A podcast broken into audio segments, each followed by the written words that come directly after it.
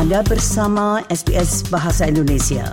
Dapatkan lebih banyak lagi cerita bagus di sbs.com.au garis miring Indonesia. Para pendengar sekalian, kota-kota besar di Australia seperti Melbourne, Sydney, dan Adelaide sering kali masuk dalam peringkat kota paling layak huni di dunia. Namun tidak semua orang memberikan penilaian yang lebih tinggi terhadap kota-kota tersebut. Sebuah laporan baru menemukan bahwa kaum pribumi, non-biner, dan perempuan memiliki pengalaman hidup yang buruk. Berikut ini adalah laporan selengkapnya yang disusun oleh Omo Belo untuk SBS News. Australia dikatakan semakin tidak layak huni bagi masyarakat pribumi dan beberapa kelompok masyarakat lainnya.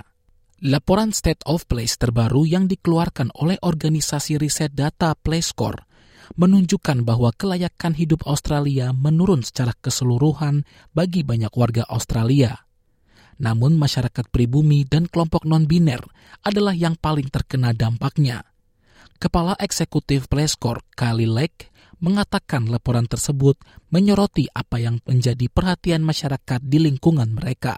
Uh, the census shows that um, what we all want are neighbourhoods that are green, walkable, that are really well cared for, where we care for each other, as well as being quite compact in that there's sort of easy to get from your house to local shops or parks or other services. Laporan tersebut mensurvei lebih dari 25 ribu warga Australia dari berbagai latar belakang sosial dan budaya untuk mengetahui bagaimana rasanya tinggal di berbagai komunitas di seluruh negeri. Temuan ini merupakan basis data penelitian sosial terbesar di negara ini mengenai kelayakan hidup dan memberikan wawasan mengenai kepuasan dan kesejahteraan masyarakat dari berbagai tempat dan demografi. Menurut laporan tersebut, layaknya sebuah kota untuk ditinggali bervariasi, terkadang secara signifikan, bergantung pada lingkungan masing-masing dan demografi di dalamnya. Penulis laporan tersebut menyatakan bahwa tidak semua lingkungan diciptakan sama dan tidak semua komunitas menikmati manfaat yang sama. Kylie Lake mengatakan beberapa kelompok minoritas melaporkan nilai terendah dalam hal kelayakan hidup. The two groups, um, unfortunately, with some of the lowest levels of livability are those people um, who identify as First Nations or that don't identify as male or female. Um, we know these groups are some of the most vulnerable and kind of, I guess, because they are also in many cases minorities.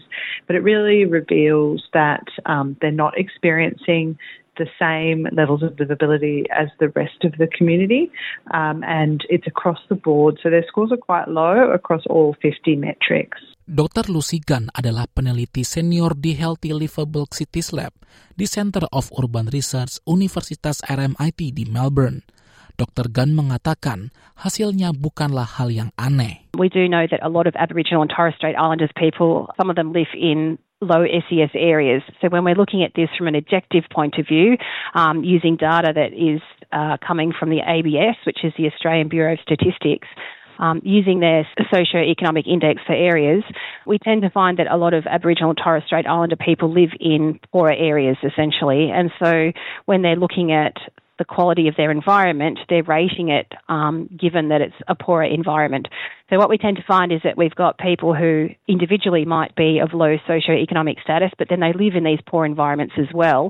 Um, and so it's not really a surprise that we see them rating the livability of their areas um, not particularly well in this report. Meskipun kelompok non-biner dan pribumi memiliki skor kelayakan hidup terendah, Kelompok lain dengan skor rendah adalah keluarga dengan orang tua tunggal dan orang-orang yang berusia antara 25 hingga 44 tahun. Selain itu, perempuan berada pada matriks kelayakan hidup yang lebih rendah dibandingkan laki-laki. I think we have really revealed that there's a connection between the density of neighbourhoods, being lower densities are definitely less livable for the communities um, from their perspective, um, and that we also see a relationship between uh, poorer livability, um, social disadvantage, and economic disadvantage, as well as poorer mental health.